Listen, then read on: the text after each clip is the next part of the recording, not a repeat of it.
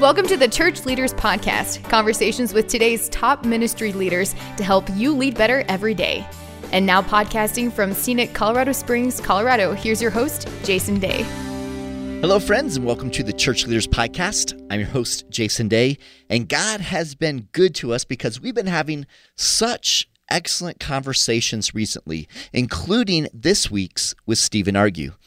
Steve is an applied research strategist at Fuller Youth Institute and a professor at Fuller Theological Seminary. Now, not long ago, I sat down with Steve's colleague, Kara Powell, and the content and conversation was so good that I knew I needed to connect with Steve, who, along with Kara, co-authored an amazingly insightful book entitled Growing With: Every Parent's Guide to Helping Teenagers and Young Adults Thrive in Their Faith, Family, and Future. This is an excellent resource um, for every ministry leader. So on this week's episode, Steve and I discuss practical ways that the church can come alongside emerging young adults and help them discern and grow into God's calling. Steve shares about vocational adulting, citing important research that helps us understand the reality behind some of the assumptions we might be making about young adults. This includes things like moving back into mom and dad's basement, or what college ministry looks like in a local church, and also phrases that we use thinking we're building bridges, which can actually build barriers. This is an absolutely fascinating and important conversation that you're going to want to share with your ministry team. I don't want to waste any more time, so won't you please join me in my conversation with Steven Argue. Steve, welcome to the Church Leaders Podcast. So excited that you could join us this week. Thanks, Jason. So great to be with you and your listeners. It's awesome. Really looking forward to this conversation. I am too, Steve. You are a, a researcher at Fuller Youth Institute. You're a professor at Fuller Theological Seminary, and you spend um, your time really focusing on how youth and young adults are really navigating life and how they're being influenced by uh, their families, by relational communities like the church. How, you know, you also are study kind of the impact of culture, you know, the current culture on young people. And um, one of the areas that you've invested so much time and research into is is really what we refer to as adulting. You know, it's kind of a, a buzzword these days. Yep. Uh, you teach, you speak, you write extensively on this this topic, including in your latest book, Growing With. Absolutely fantastic. And this topic is really, Um, as I see it, extremely helpful for us to understand, not only as parents, but also as pastors, as ministry leaders. You know, what is the church's role in helping young people navigate this time in life? Mm-hmm. So, Steve, to kind of just begin our conversation, um, this is a term that most have likely heard tossed about in some ways, but how do you define adulting?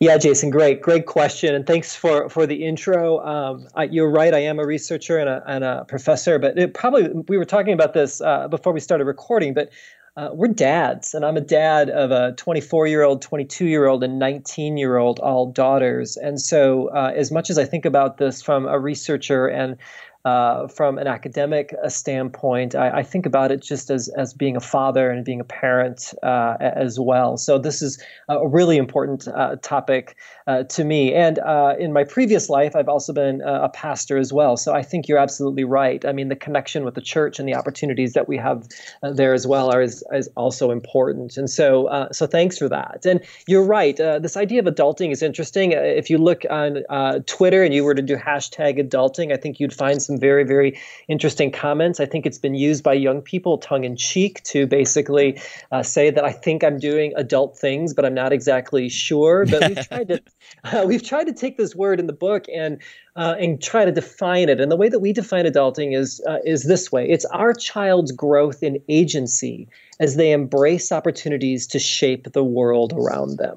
Our child's growth in agency as they embrace opportunities to shape the world around them. And I think key to this definition of adulting is this idea of agency. And what we mean by agency is that our, our kids, as they're maturing, are growing in owning and clarifying their own interests, goals, and values, right? As they're getting older, Uh, a lot of times what I say um, to even my grad students is, is I want your voice to become clearer and louder. Mm. Uh, what, what's your voice in the conversation of the things that are important uh, to you? And so um, this idea of adulting, then, we've divided in two ways. One is this idea of relational adulting. How are they navigating their friendships, their romantic interests, and their own social communities and faith communities as they continue to grow? Uh, but then also, as you mentioned, um, this idea of really thinking about this idea of vocational adulting. How are they thinking about their service and ultimately their career and, and calling choices that they're making uh, in their lives? Yeah, Steve, I, I love that. I love how you break that down. And I think the, the idea of relational adulting is one that maybe is a, and not that we have all the answers as ministry leaders or as parents even, but one that we can kind of tend to wrap our minds around a little more easily.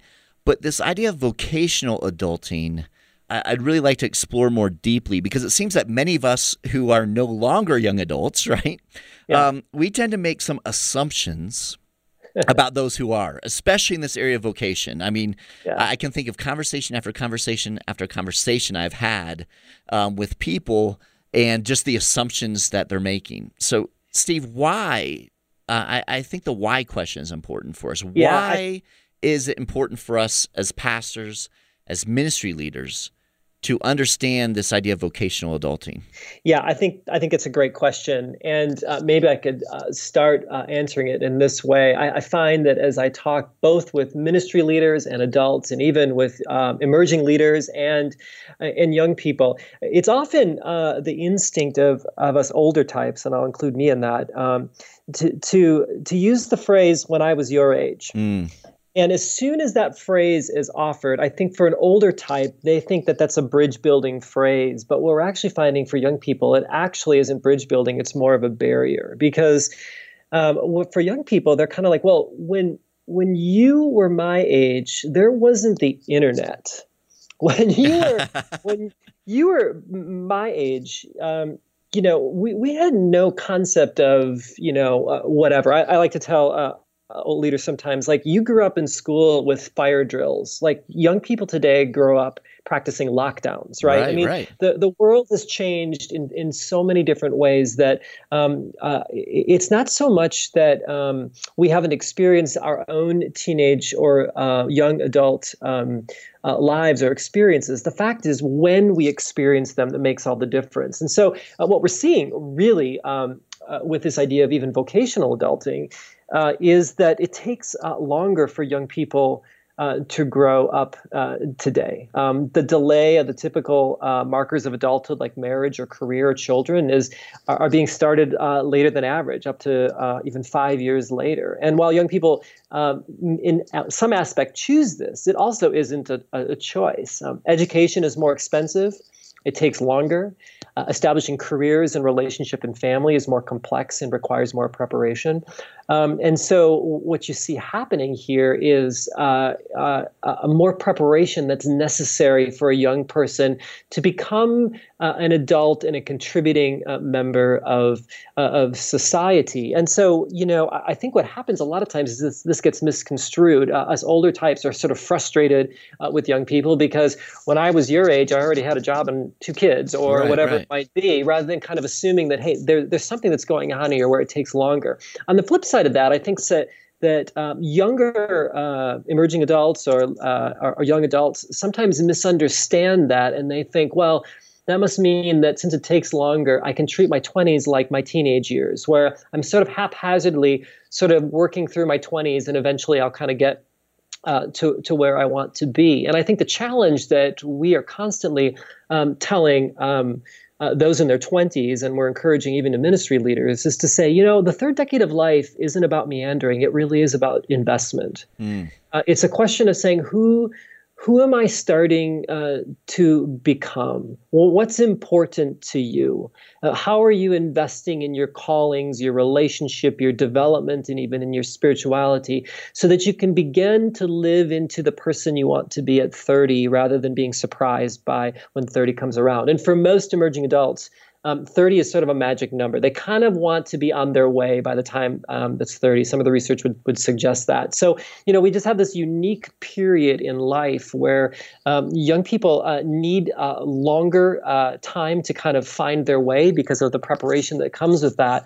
Uh, but they also need uh, the encouragement to continue to uh, invest uh, in that time um, uh, as well, thoughtfully and uh, and uh, as helpfully as possible. And so this idea of especially vocation and Uh, this idea of vocational adulting really steps into to that space. Yeah, that's fascinating, Steve. It's interesting because we see this, um, and delay may, may not be the, the right word, it may mm-hmm. be, but this kind of delayed, yep. you know, getting roots established in, in yep. many, many ways, right? What we typically think of as, as, you know, hey, we're kind of dialed into our our career path, we're uh-huh. dialed into, you know, family, Uh, maybe even starting, you know, having children or whatever that looks, you know, kind of that settling down. Yeah. Um, we see that happening, as you said, later. Yeah. Um, I guess w- one of the things that um, that I hear in conversation oftentimes is that it, it's this feeling, and you touched on this a little bit, but I want to kind of dig in a little more deeply because, again, yeah. I think there are a lot of assumptions, but this idea that, oh, they're just, you know, they're they're just not really responsible, right? They're just messing around, right? And, and yeah. the, why can't they get it figured out? Because we did, my generation, you know, we knew that's what we had to do, right? And yeah. and so there's this kind of this this feeling uh, or this sense that I get in a lot of conversations, or I hear people actually kind of leading in that direction that, um, oh, you know, These these emerging young adults, you know, what are we going to do with them? Because, you know, back when I was, you know, that age, I was hustling, you know, I was doing this, I had direction or whatever. And so there's a sense of that they're like kind of just floundering about and and messing around instead of getting yeah. on with life. So yeah. talk to me a little bit about what, what does research show that yeah. that kind of helps us understand that it's not so much that they're just, I mean, I'm sure there are some twenty-year-olds who are just messing around, but yes. but we had those in our generation. Every generation exactly. just had those people, right? Exactly. But, but this, you know, this kind of prevailing thought that, you know, oftentimes we hear that can't they just, you know, be a little more responsible, get things dialed in, and get life moving, right? Exactly, exactly. And I, I think I, I love the way that, that you you talk about that. Certainly, there's an element of choice. I don't want uh, us to pretend like those in their twenties are just perfect angels, and you know, and something's been done to them, and they're just the victim. They, yeah. There is their own agency, as we've talked about before, and they have to make choices. And right. if they're playing video games in the basement, yeah, we probably need to have a conversation with them.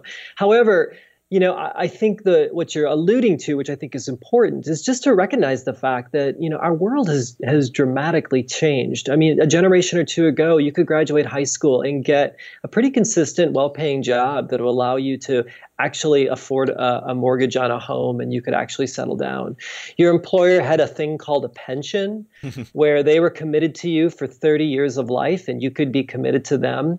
So what was baked into society was a stability that we don't uh, see anymore. I have a colleague who teaches a senior seminar at a, a college out east, and um, basically uh, he's saying to seniors, look, you need to uh, reinvent yourself Uh, every five years because the economy is changing so fast and the uh, technology is changing so fast that you will be left behind if you don't reinvent yourself. We're even seeing this. I mean, there's some other um, uh, theorists out there that think about this, that talk about this idea that, um, you know, there's this idea of sort of intergenerational uh, thinking where you have one generation and there's a bit of an overlap with another generation and some things change, but they're, they're you know, the generations have something in common as, as life continues. Um, but now they're suggesting that there's actually something called intragenerational, where instead of things changing generation to generation with an overlap, within a generation, things are changing so fast that the things that you and I learned in high school don't even aren't even relevant to our lives to, mm. today.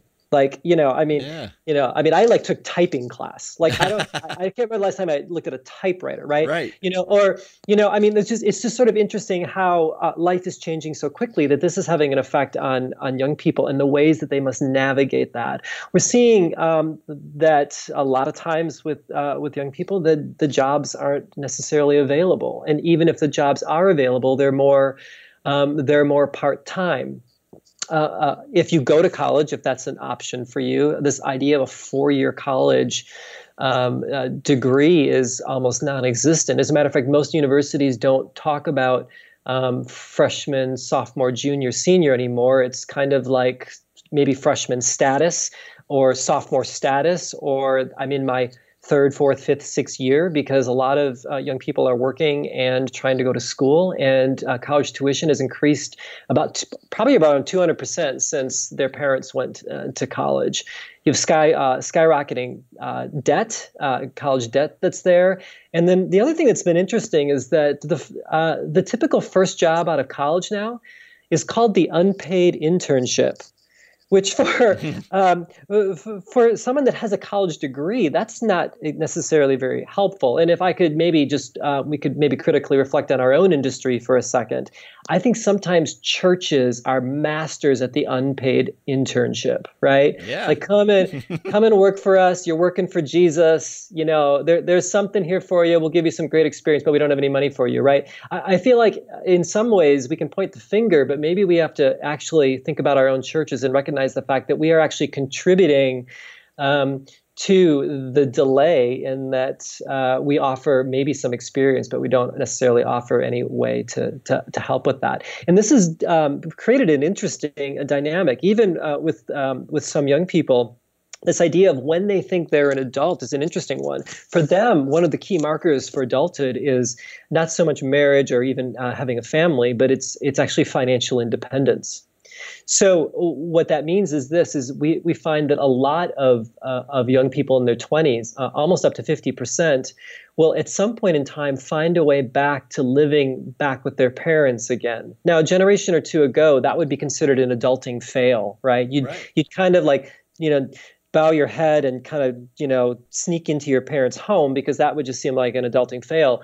Um, but I think in this uh, era, I think if a, a young person is saying, look, I want to become an adult, and part of that is becoming financially independent, I will go home and live with my parents so that I can save enough money to actually attain this adult status. Perhaps for this generation, the move home is not Um, walking away from adulthood, but is actually a path toward adulthood. So you have the same experience with two different meanings depending on the generation, wow. which I think is really interesting, which I think is, can be really helpful for parents, not thinking that they failed because their kids came back home. Now, right. when they when they come back home, and we talk about this in the book, I, I think you have to kind of have a like a little talk about what it means to live together, um, and uh, and it's not the same as high school. These are important things. But I, I think at the same time, I think it's an opportunity to actually encourage um, their growth toward adulthood rather than look at it as a complete uh, fail. And then the last thing I'd say about it is this, and um, Kara and I um, just wrote a piece on this, is that I think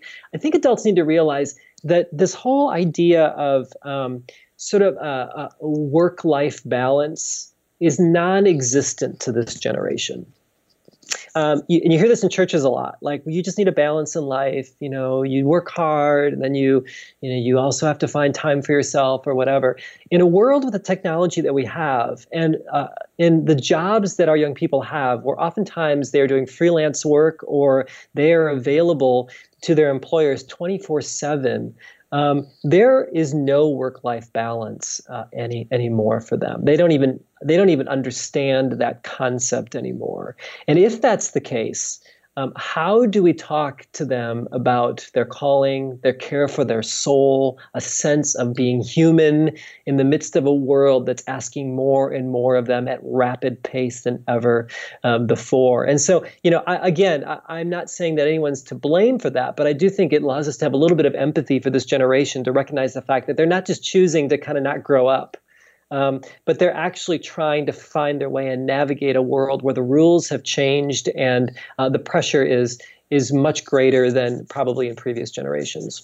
Yeah, Steve, I, I, that's that's very helpful, because I think um, oftentimes we we step back. When I say we, I'm saying um, older generations, right? We step back and we we try to assess and analyze, and we try to to make a decision, whether it's you know a conscious decision or not. But we're we're basically making a judgment call.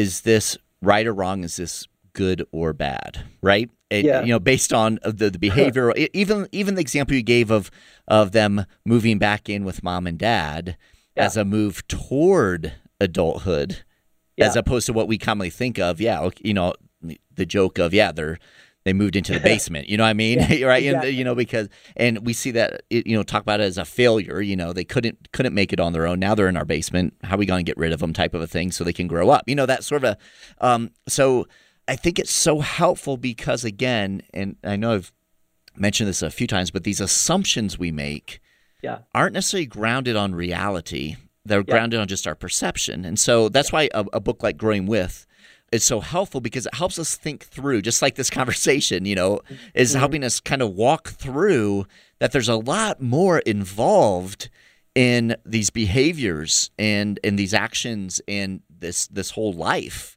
than what we tend to just on the surface, you know, make kind of a snap judgment over. Uh, talk to me a little bit, Steve. I'd, I'd like to talk a little bit about this idea of the church. Um, you know, pastors, ministry leaders who are listening yeah. in. How how does the church play a positive role yeah. in this stage of life? You know, currently as we see it in our world today.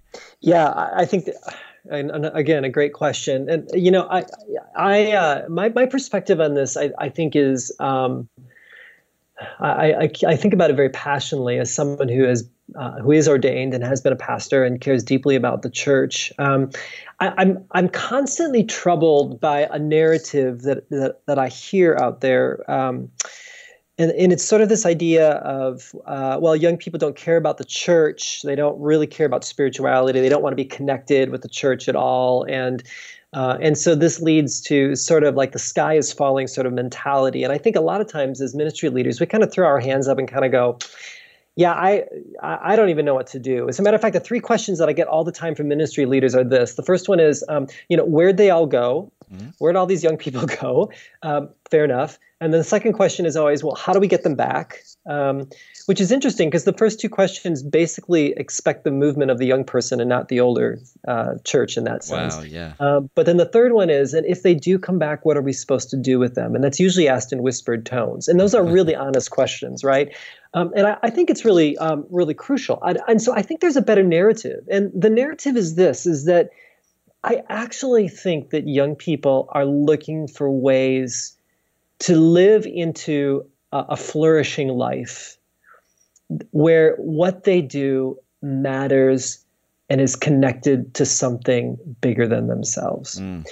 And I think what they're also looking for is they are looking for a group of people that is willing to take a risk in them in a world where your resume is never long enough. Mm. And there's always someone smarter than you. And your competition is not with the person across the street, but it's really with someone on the other side of the world.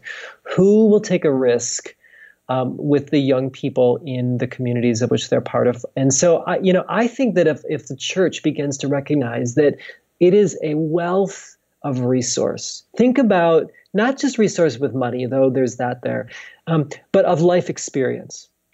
And I say to pastors all the time, I wonder if there's a community in our United States or in where the community that we're a part of that actually cares about intergenerational things. I wonder if there's a community that actually cares about young people and actually tries to gather and do life together. I wonder if there's any sort of institution like that. And that's when we look at ourselves and we go, yeah, it's the church. Right. Like, you know, the, the church is bursting with good news that young people want to hear. And so if we keep telling ourselves that young people don't care about the church, we're going to miss the chance to recognize that if we actually think about what it means to invest uh, in young people and, and advocate for them, uh, I'm convinced that they'll be lining up out the door because that's what they want. Now, what I, I, that sounds really inspirational, but what does that look like? Well, right. Maybe a couple things to think about. Really, really basic. Here's a... a really great preaching tip. Like the next time you do your sermon, think about who's in your audience. A lot of times we default to our own experiences and we usually speak to about the forty-five-year-old family with the two kids and the dog, right? Which is fine. Mm-hmm. The fact of the matter is, though, is that if we want to think about our whole community, Um, what about the twenty-four-year-old uh, graduate student female who just moved in from another uh, part of town and she is just trying to find her way in a man's world because of the industry that she's in and she's trying to find community? What's good news for her? Mm. Can we speak to our young people to say, hey, we know we know you're out there. I see you in the audience. Can you even say simply, I know that it's hard to to find your true calling sometimes as we think about God's calling in your life. I mean, even just simple words like that will speak uh, a sense of hope to a young person that's trying to navigate their way. And basically what we are saying to them as a church, and especially as leaders, is, hey, I see you. I know you exist.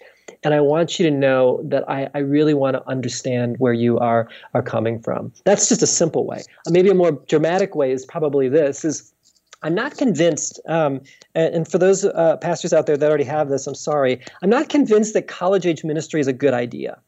And the reason for that is this, is that I was in a situation once where um, I, I was overseeing like kids up through like thirty-year-olds. Uh, I had a team of people, and uh, and they said, oh, great, Steve's here. Uh, he, he's been doing work on young people. We don't have a college-age ministry. Let's have Steve make a college-age ministry. And so what I did is I, I said, okay, before I do that, I'm going to go talk to college-age people. And I said, so tell me what you want. And and they said, well, what we really want is um, uh, we want somebody to like share a message, but not like a big preachy one. I'm like, okay. And then I said, well, what else? And they said, well, we kind of want um, – Uh, a chance to maybe break up in smaller groups and kind of talk about our lives. I'm like, okay, great. We, that's great. And what else? They're like, well, we like we like music, but maybe just like more of like an acoustic guitar, not like a big band or anything like that with lights or whatever. And I'm like, okay. I'm like, anything else? They're like, no, that's about it.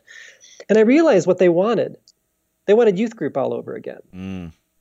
And it's at that moment I realized that if we're going to pastor our young people, we need to recognize the fact that we don't um, we don't serve young people by asking them to relive youth group all over again. We're asking them to relate to our churches as teenagers again rather than as young adults. And that's formation backward rather than formation uh, forward. And so I began to say, well, what what do we do instead? And we began to realize that maybe some of the ways that um, what young people really need is they needed agency in their own calling and their own spirituality as they related to the church. And so we began to say, where do you see pain in the world and what do you want to do about it? And then we gathered some business people who oftentimes feel so guilty about church because they're in business, and we always like rip on the business people unless we need money from them. But we just said to them, you know, what if, what if you would help some of these young people actually make a proposal where they were to try something for a year, and we'll give seed money to see what happens with that. And so um, we started this program where instead of trying to like plug our young people into already existing programming in the church, we began to allow their voices to be the prophetic voices of our community that showed us where the hurting was in the world, in their, in our community, and began to say, well, what would you do to make the world a better place and to do something about that? And then you have these business people that are like helping them actually make it sustainable. And literally ministries have been birthed out of our church because young people had a vision, and there were older people in the church that actually were willing um, to invest in that vision. And so these are the risks that I think that we need to take um, that help young people think about their vocational adulting and step into that space rather than trying to somehow shut that off or uh, force them to just basically um, uh, perpetuate uh, a current structure that is. There's nothing wrong with that. There are going to be some. There are going to be some young people that are going to love, you know, working with the children's ministry or, or, or youth group. But they have this deep desire to really express a passion that they have and the skills and gifts they have in unique and profound ways that really touch on their world where they see pain in the world. And so we have an opportunity, I think, um, to treat our uh, young adults as prophets rather than pariahs, right? To actually listen to their questions, because those are the questions of the day that um, that keep us fresh and keep us, uh, dare I say, relevant um, to the conversations that I think our communities are are having. Yeah, I love that. I love those um, very practical ideas on how we as a church can kind of come alongside. Very, very, very cool. And as you're talking, I was thinking about a zillion different things and, you know, mm. just envisioning like um, how churches can really move into um, something where it's not so much doing ministry for them, yeah. but kind of coming alongside of them more, yeah, which is... Uh- Or maybe growing with them. Right, yes, yes. Just like that. Exactly, exactly. Yeah. One of the bits of guidance, um, kind of practical ideas that you share uh-huh. in the book uh, revolves around this idea of the keychain. Yeah, yeah. Can you explain to us, because I, I lo- absolutely love this, because I think this is something significant not only for parents, but definitely for the church.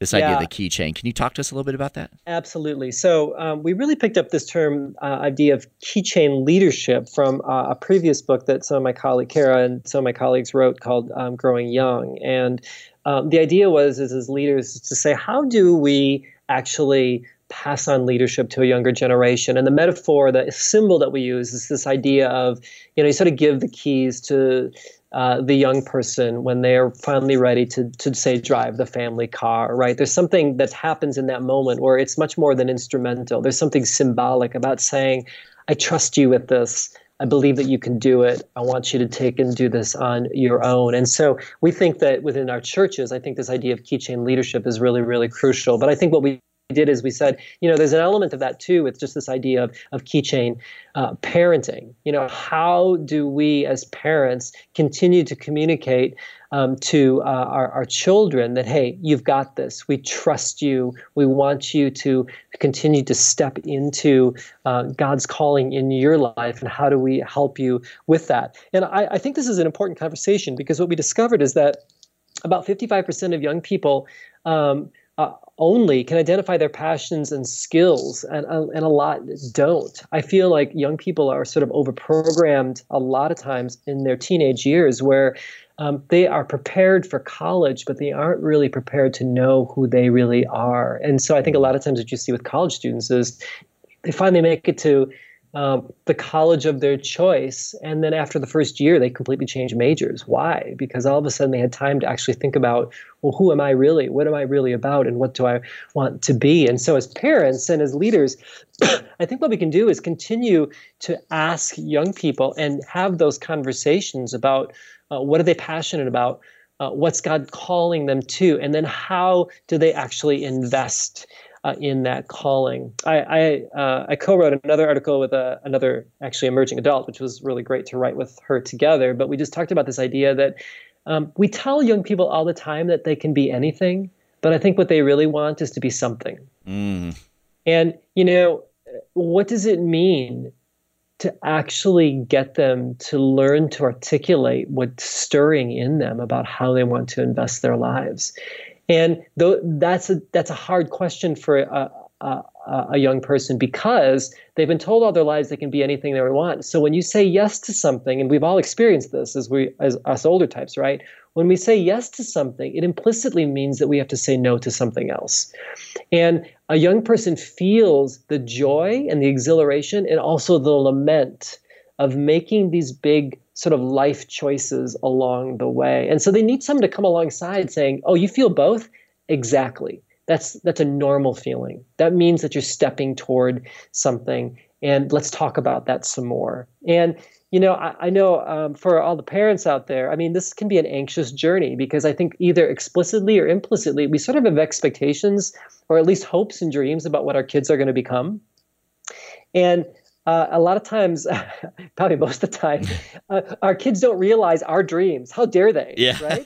Um, and so there's something very transformative, I think, um, for us as adults as well, to ask some hard, critically rec- reflective questions about, well, where are my expectations coming from? Are, are these about my kids, or is this more about, about me? Where do I have to let go of control, and where do I have to lean into supporting um, what Uh, my kids are actually sensing that God is calling them uh, to? And so to hang in there with those conversations, I think, is part of this keychain parenting, where we are saying over and over again, um, you've got this, I believe in you. Uh, I don't exactly know about that major because I'm not familiar with it, but I'm willing to um, to walk with you as you and have a conversation with you about it as as you as you navigate that. And you know, I think what young people need more than anything else are, are sounding boards, whether from a trusted adults, or this is where I think the church comes in as well, to sort of test their ideas and um, and have people reflect back to them uh, the way that they're, um, we're, they're teasing that out. Young people are deathly afraid of failing. Mm. And I think a lot of times we set up cultures where we don't allow a place of failure. But remember, failure is not bad. Failure is just a part of life. It's through our failures that we that we actually learn. If we live a life where we never take risks and fail, we basically are living a pretty truncated life where uh, we really won't learn or grow in the areas where we need to grow. And so, you know, I think if we can create a sense of grace for that in our families, and quite frankly, I think also in our churches, um, that would be Uh, that'd be remarkable. And I, I'm telling you, again, I think young people would gravitate to that kind of space, because the spaces that they spend most of their time in are spaces of competition and comparison uh, and, uh, quite frankly, critique. Mm. And what they need is spaces of affirmation, uh, assurance, honesty, and quite frankly, a relationship. Um, someone that's going to stick with them through the long haul, through the highs and the lows. Yeah, that's so good. And that's so true, because it, I mean, that's absolute reality for our young people, is that everything is a comparison or everything is a competition. I mean, no matter yeah. where you are, no matter what's, what, what facet of, of life you're involved in, anything, yeah. whether it's, you know, schooling or work or sports, which we think of, you know, oh yeah, competition, but just in recreation, I mean, just social media, scrolling through social media, there is this, you know, this pressure yeah. of comparison and that sort of thing. So the the church being that place of grace, and that, that almost a, a haven, a, a place where they have freedom to um, explore and yeah. to, to try to, you know, stumble through some things, because that's part of, like you said, that's part of life, that's part of yeah. growing, that's part of maturing. And um and, and if we can create those environments within our churches um, to encourage yeah. that and to walk alongside, and to, you know, whenever there there are failures, you know, hey, let's let's think through this, let's talk through this. Um, I think that would be a beautiful thing as well. I, I completely agree. Yeah, and again, I, I you know, this is what churches do. We know, we know how to do this. Right. This is yeah. news. This expresses the gospel, and so, you know, I I have tremendous hope again that as churches and as leaders, if we can actually think about these things, I think it really can um, serve uh, young people uh, well, because I think they actually, they want to become adults. They want to live their lives. Um, and I think they're working hard uh, to get there. And I think if we start there rather than, oh, they just want to goof off and I wish they'd grow up, I think I think what you're going to find is um, young people begin to trust you. Like, okay, you're, you're understanding my experience a little bit, and maybe you can actually help me rather than just be one more um, critic uh, in right. my life. They've got they've got enough criticism in their life. They they know that they're messed up. I mean, you don't have to tell them that. You know, yeah, I mean, you yeah. know, I mean, you know, um, they've got plenty of examples of perfection, and they know they're not. Right. right? So, yeah. You know, I think what we have to do is call out um, the best in them. You know, and we talk about this in the book a little bit. I mean, I, I do this with my kids, and I do this actually with my students as well. Is, you know, I think we have to remember that the gospel starts in Genesis one and not Genesis three. Yeah. That in Genesis three, if we start there saying we're sinners, and and that's our starting point, um, I, I think the narrative misses a crucial piece that in Genesis one that we're, you know, in the beginning, Genesis one and two, that we are made in the image of God. Now, are are we sinful? Yeah. I mean, there is the fall. We we we, we have uh, we have sinned, and that's the that's the the downside of our, our humanity as well. But um, but I think what uh, instead of reinforcing that we're messed up, I think what I keep telling my kids and my, the, the the students that I work with is, Um, you're made in the image of God. Let, let's call out the best in you. Mm. I'm surprised you act that way, because that's not who I see you to be, right? I mean, let's, that's the, that's the image. That's the vision, right? To live into all that God has created us to be, rather than to somehow apologize for our lives because we're sinners, right? And, you know, I think, so I think there's just tremendous hope if we actually hold that posture. And again, I think that's great news for young people who really need to hear that. Amen. I love that. So good, mm-hmm. Steve. Man, it's been so good to uh, talk with you today. Great conversation.